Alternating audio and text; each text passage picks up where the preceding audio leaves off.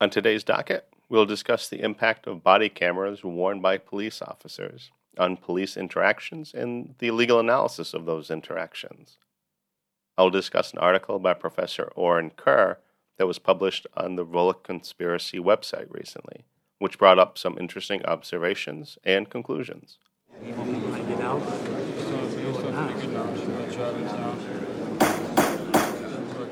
The For Legal English podcast is now in session.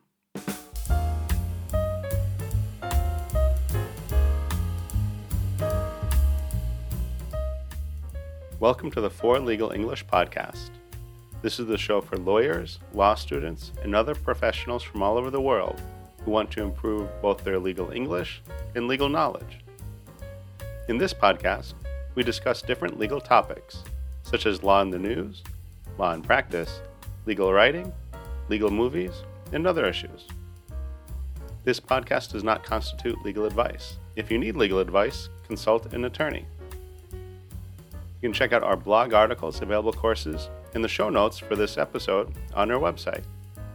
That's four is in the number four, legal English, no spaces or dashes, dot com. ForLegalEnglish.com. I am Timothy Barrett, your host. I'm a former practicing attorney from the United States, more recently, a law professor in Tbilisi, Georgia, and currently an author and podcast host, among other things.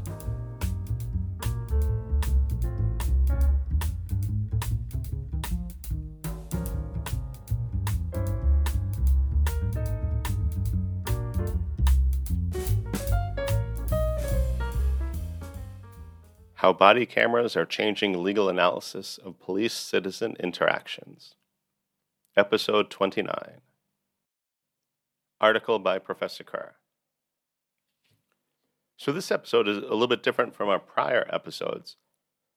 I'm going to discuss an article and then kind of give my thoughts on it and bring up some other points, go off on, on a couple other tangents. But I want to start out with this article. I, I ran across it and thought it was pretty interesting. And worth discussing a little bit of. The article itself is titled How Body Worn Cameras Are Changing Fourth Amendment Law.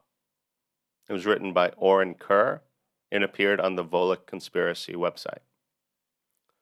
Orin S. Kerr is a professor at the University of California, Berkeley School of Law. Professor Kerr specializes in criminal procedure and computer crime law. The Volokh Conspiracy is a group blog co founded by Eugene Volokh and Alexander Volokh in 2002. If you are looking for some legal news, legal analysis to read, besides For Legal English website, of course, uh, Volokh Conspiracy is a great place. It has a lot of different authors. Uh, most of them are, are law professors or other experts in the legal field. And they write about various things. You know, it could be about their topics, their expertise, or other general things in the news related to law. But they have a very large stable of experts, and it's very interesting to, to read some of their some of their beliefs or their news or their analysis of different things going on.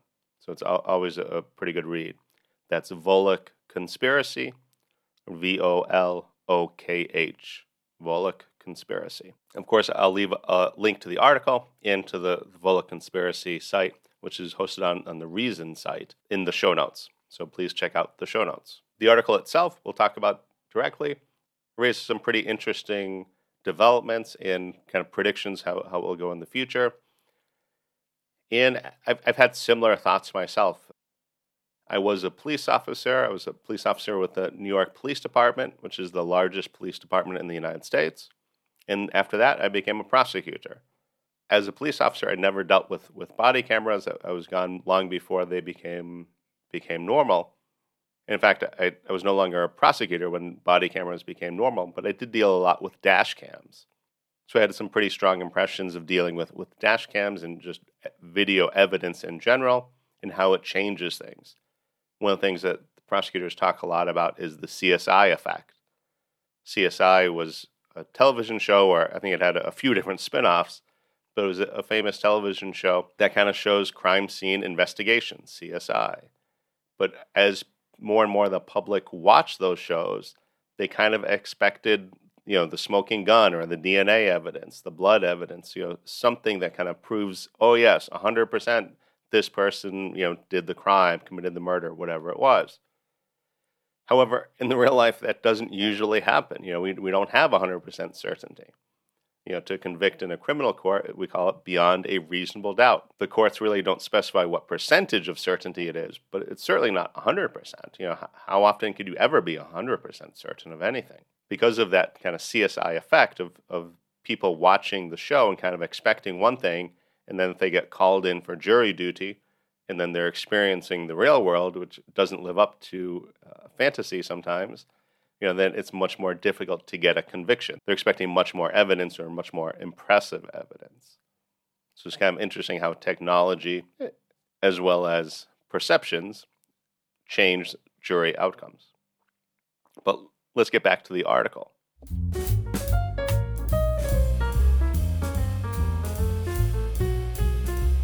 Body worn cameras. So these are cameras that are worn by police officers and they're usually attached either in the center of their of their chest or maybe on, on one side, but part of their uniform. It does have some kind of automation where it automatically starts recording when certain things happen, or of course the officer can hit a button and it'll start recording. But there's a high degree of automation to it. And some of them will, will have like the ability once it does start recording, it can go back a minute and, and save the recording, which is really just another way to say it's always recording, but it's not always saving the data. But it'll save that last minute, 30 seconds, or two minutes, something like that. So if the officer notices something happening, you know, if he hits the button, it'll start recording, but it'll save the last 30 seconds, minute, two minutes, whatever, whatever the system is set to. It should be automatically backed up. I mean, nowadays a lot of things go to the cloud automatically or at the end of the, the shift, the officer you know, turns it in or connects it to the computer and it's backed up at that point, whatever the, the particular system is, but it's backed up you know, on a daily, if not more, basis. And normally, police departments would have some kind of protocol to determine which videos are saved. For instance, if there's a video that was recorded in re- that's related to an arrest or maybe a police report, then obviously that video should be saved and it's part of the evidence. It's part of that report or part of that arrest evidence or that investigation file, whatever it is. But if it's not saved, then you know eventually it's going to be lost. But it's kind of like surveillance cameras. You know, if you have a surveillance camera in front of a store, inside the store, you know, it'll it'll save that surveillance for a, you know a day or a couple of days or a week but you know, if the police go and say, "Oh, there was somebody suspicious in here five months ago," most stores aren't going to have that that footage from five months ago. You know, there's only so much data you can store. So it's the same thing with the body cameras. One of the things as they're developing, not only the technology but the rules, the regulations, they have to kind of develop. Well, which videos do we save? How long do we save them? That sort of thing. The cameras themselves are kind of like uh, GoPros, if you're familiar with a GoPro camera, you know, those are commercially available. It's the same kind of idea, obviously, just a few different requirements for the that are made for the police. And there several different companies that I think that make them. Do police officers where you live, do they wear body cameras? Is that common? I know in a lot of countries, not just the US, they are becoming more and more uh, standard and kind of ubiquitous. They're always there.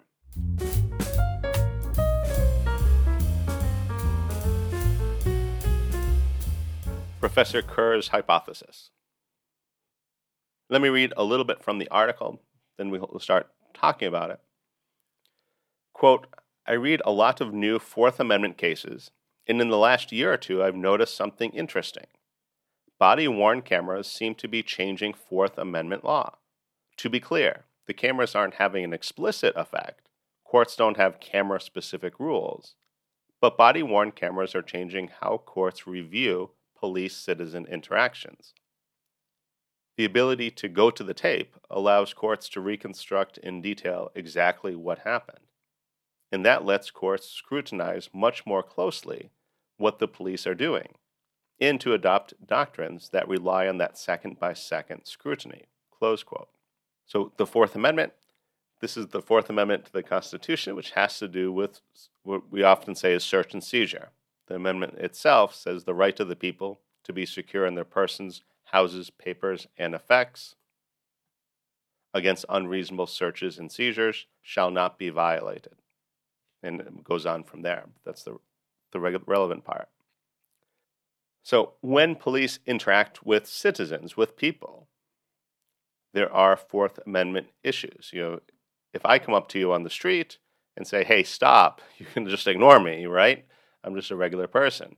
But if someone in uniform, in police uniform, you kind of have to stop. You can't just ignore that. Maybe they just want to, to ask you what time it is or something, but you don't know that. And so you're not free to just ignore them. So how they interact, you know, should be somewhat monitored. There should be rules and things like that. That what is acceptable by society and by the law, and what is not. Having this body cam footage, having you know almost everything nowadays, and of course it's not just body cam, but you also have people with cell phones and things like that. There's more and more surveillance cameras everywhere. So more and more of, of everything is monitored. There is videotape. So it's kind of changing to some extent how we live our lives. As I said before, as a police officer or prosecutor, I didn't deal with body worn cameras, but as a prosecutor, I dealt with dash cam videos a lot. A dash cam is a video recorder that's mounted in the dash of a police cruiser or RMP, the police car. And so usually it's forward facing. Sometimes they might have backwards facing so you can see the if somebody's arrested and they're in the back of the car, you can see their reactions and, and that sort of thing as well. But you know, most of the time it's just forward facing. So you're kind of looking out the front of the car, front of the dashboard, through the front window. Very useful for traffic stops. If the police see something, or you know, especially if it's in front of them, for example, the car weaving, going over the, the white or the yellow line, going back, or you know, doing something else dangerous, going through a red light, going through a stop sign, uh, or whatever it was, whatever the officer sees that rises to reasonable suspicion or probable cause that allows him to stop the vehicle, well, you can see that with the dash cam. So you're not necessarily relying on the officer telling the truth. Did they really weave? Did they really go through that red light? You know, if there's a dash cam video, you know, you can see it. It's much clearer to establish. And when I was a prosecutor, it was very common, especially for state police or highway patrol, to have these dash cam videos. Uh, some other agencies would use them as well. But they were very useful for oftentimes uh, DUI investigations, drunk driving, driving under the influence. And not just the stop, but often they would talk to the suspect in front of the police vehicle so it could be recorded. You know, so all of their interactions, and this is very useful if the person actually is drunk because you can see them, you know, maybe unable to stand on their feet. They're waving back and forth, sometimes falling down. You can hear on the audio, you know, them slurring their speech, not being able to, to answer questions. It makes a much stronger case in, in some cases. You know, even when I was a prosecutor, I noticed that because of these videos, you can examine minute details that you could not if there was no recording.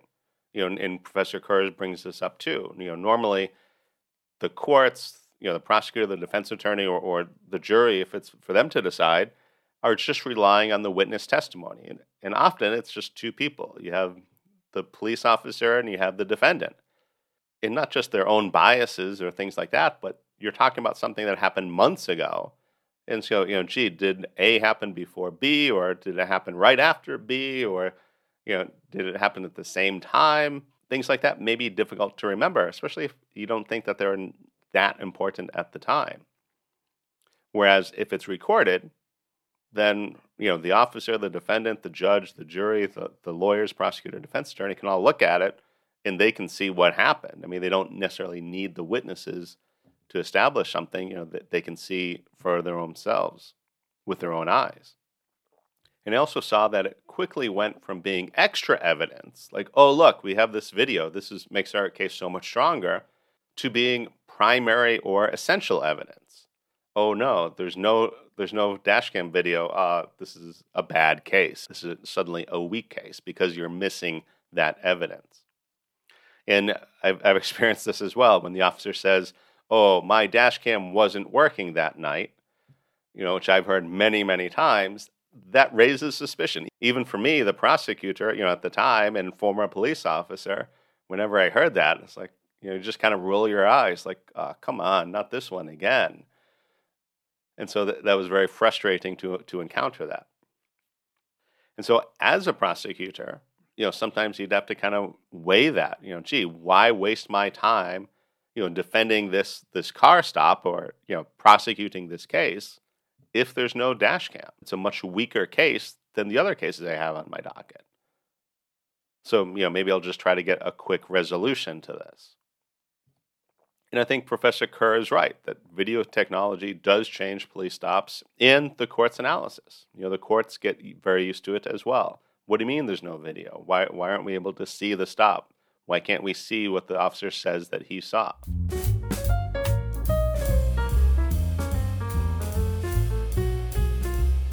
Cases. Let me quote again from Professor Kerr. Quote, Traffic stops are the most common police citizen interaction. In a stop for speeding or a broken taillight can often turn into something more. Given that, what happens during a traffic stop is super important. One of the important doctrinal tool to limit traffic stops, maybe the most important, is the time element.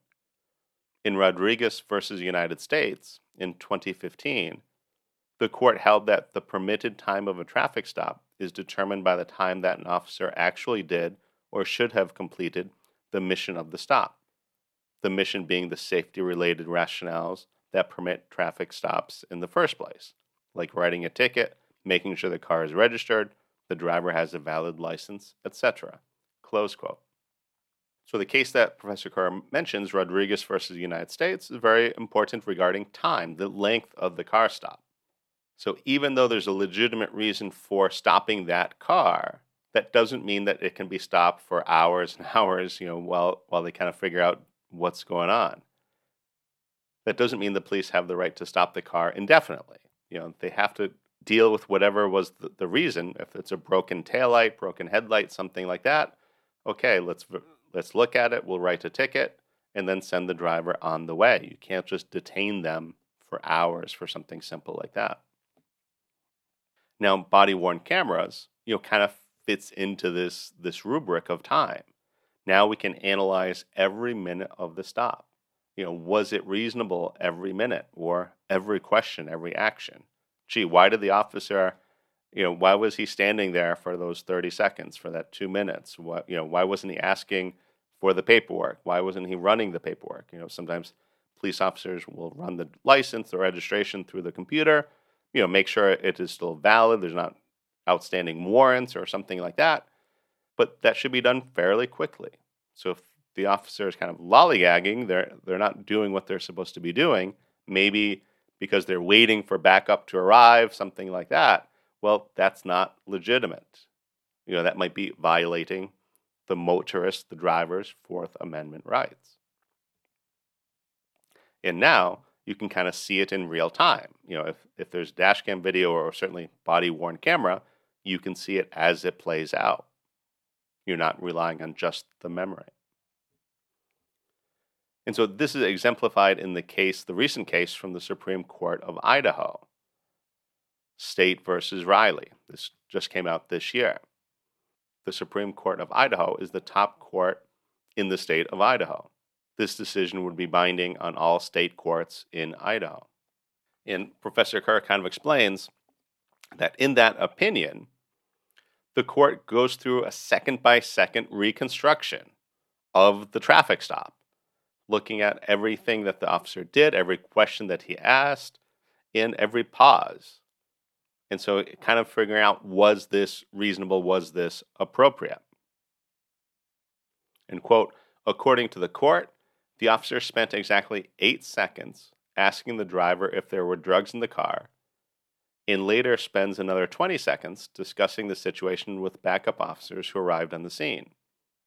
The court's opinion includes this chart to explain the timeline. Close quote. So I've argued a, a lot of cases in front of a court, you know, the trial court, and I don't remember ever, you know, really worrying about eight seconds or 20 seconds. You know, that, that's, that's a very minute level of detail. But here you have the Supreme Court of Idaho looking at this. Well, gee, it took eight seconds to do this, 20 seconds to do this, and kind of adding up all these things. And in the court opinion, a diagram is included. They kind of made up a timeline. So I'll include this in the show notes. Please check it out. It's worth just looking at it. I've never seen a diagram like, like this, a timeline like this, um, you know, in a, in a court opinion before but it demonstrates how exacting, how precise the court was in analyzing the officer's actions. You know, were they reasonable? Let me quote from Professor Kerr one final time. Quote, ultimately the court rules that the government wins by 20 seconds. That is, although the outside the mission goings on added 28 seconds, the dog alerted 48 seconds before the first officer finished writing his ticket for the stop so the dog alerted within the time window that would have existed without the outside the mission conduct by 20 seconds. Close quote. So can you imagine that? You know, because the timing worked out, they had a 20 second window that because they had this dog alerted, you know, w- within that 20 second window, it was a valid stop. Now they could arrest the person or investigate further but if the dog had been slower, if he took another 22 seconds, 21 seconds, now it would have been an invalid stop. They wouldn't have been authorized to continue the stop. They should have let the motorist go. So that's a very minute level of detail. What do you think?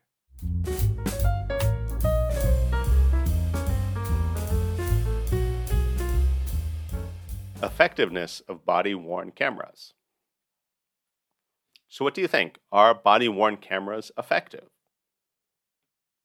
The United States Department of Justice has a National Institute of Justice that did research on this a few years ago, and it was inconclusive. They did cite the rapid growth of practice of, of wearing the cameras becoming much more prevalent. I'm sure since this report, I think it was three or four years ago, there's been even more growth of a lot of police departments adopting body worn cameras. But this report seemed to focus on if it changed officer behavior. You know, which if it did not, then that's probably a good thing, right? If police officers act the same if they're being watched or not, that means that they're honest. You know, if you, if you notice people who act differently when other people are watching them, that's probably not an honest person. There's probably something shady going on there. Now, the report also didn't look at prosecutions which I would be interested in. You know, were the cases stronger with this type of evidence, with body worn cameras? And I, I, bet that they are. Uh, but like I said, I have that caveat. You know, now cases without the body worn cameras are suddenly weaker than they were before. So overall, I think the cases are probably better. There's probably more evidence, which is good. But some of those cases, which are valid cases, are, are look a little weak because there's no body camera. And it also didn't look at how other people reacted when they were being recorded, which is kind of a, another interesting area. You know, I read that in many police departments, civilian complaints have gone down because of body worn cameras.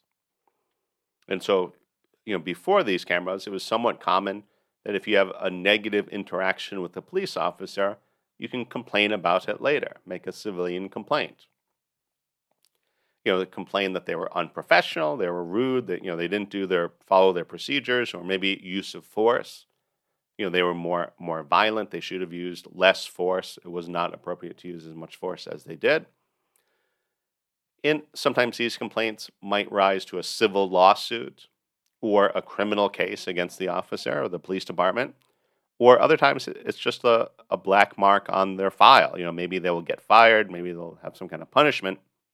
Depends on, on what happens. These have gone down, these number of complaints, which is kind of interesting because the theory is well, the camera would support the officer. So you, the, the would be complainant is not going to bother saying that the officer you know, said these words or did these things if the investigator can just look at the body camera and then determine in 30 seconds that it didn't happen.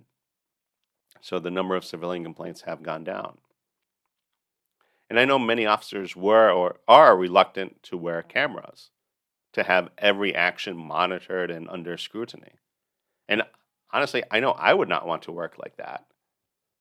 I wouldn't want to be on on the camera all the time, and I say that as I'm recording a, a podcast.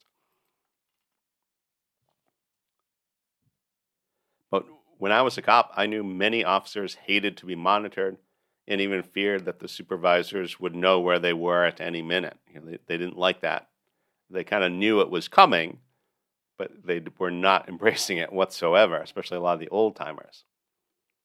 But it seems like many officers have been convinced that the body worn camera helps them more than it hurts them. You know, it backs up their version of events. And it's also a counterbalance to cell phone videos. You know, where often you see this, uh, you know, on social media, where they might someone might capture something uh, with a. Often you see this on social media. There's some kind of police interaction, and they they capture probably the worst parts of it, the violent struggle, right?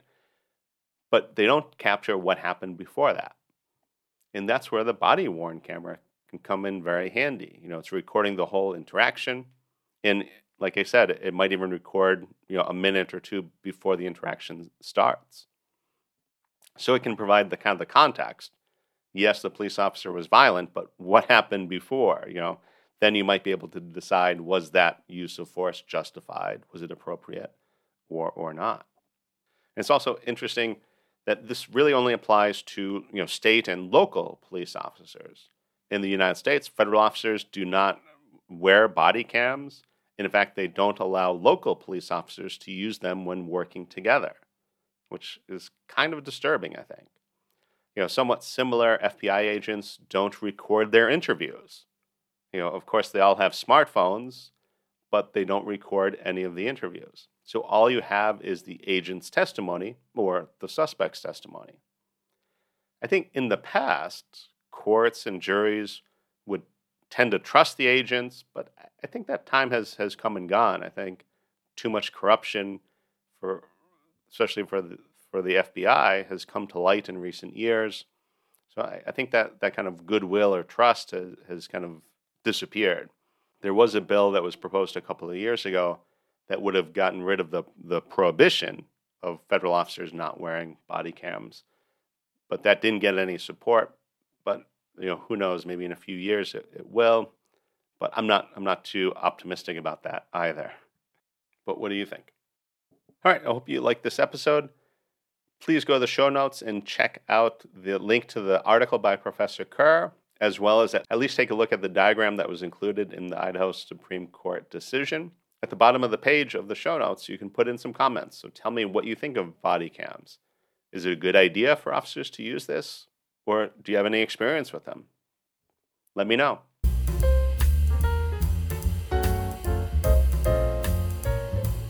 What questions do you have about today's episode?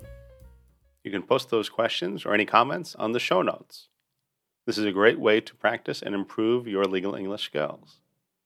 You can go to the website for, as in the number four, legal English, no spaces or dashes, dot com. For legalenglish.com. You can check out our blog articles and show notes for this episode, and check out the episode quizzes. It would be fantastic if you could subscribe and give us a review. If you could leave us five stars and a nice comment, it would really help the algorithm and other people to find our podcast. If you leave a great review, I might even read it on the air. So start writing. The For Legal English podcast is adjourned. Don't miss the next docket call.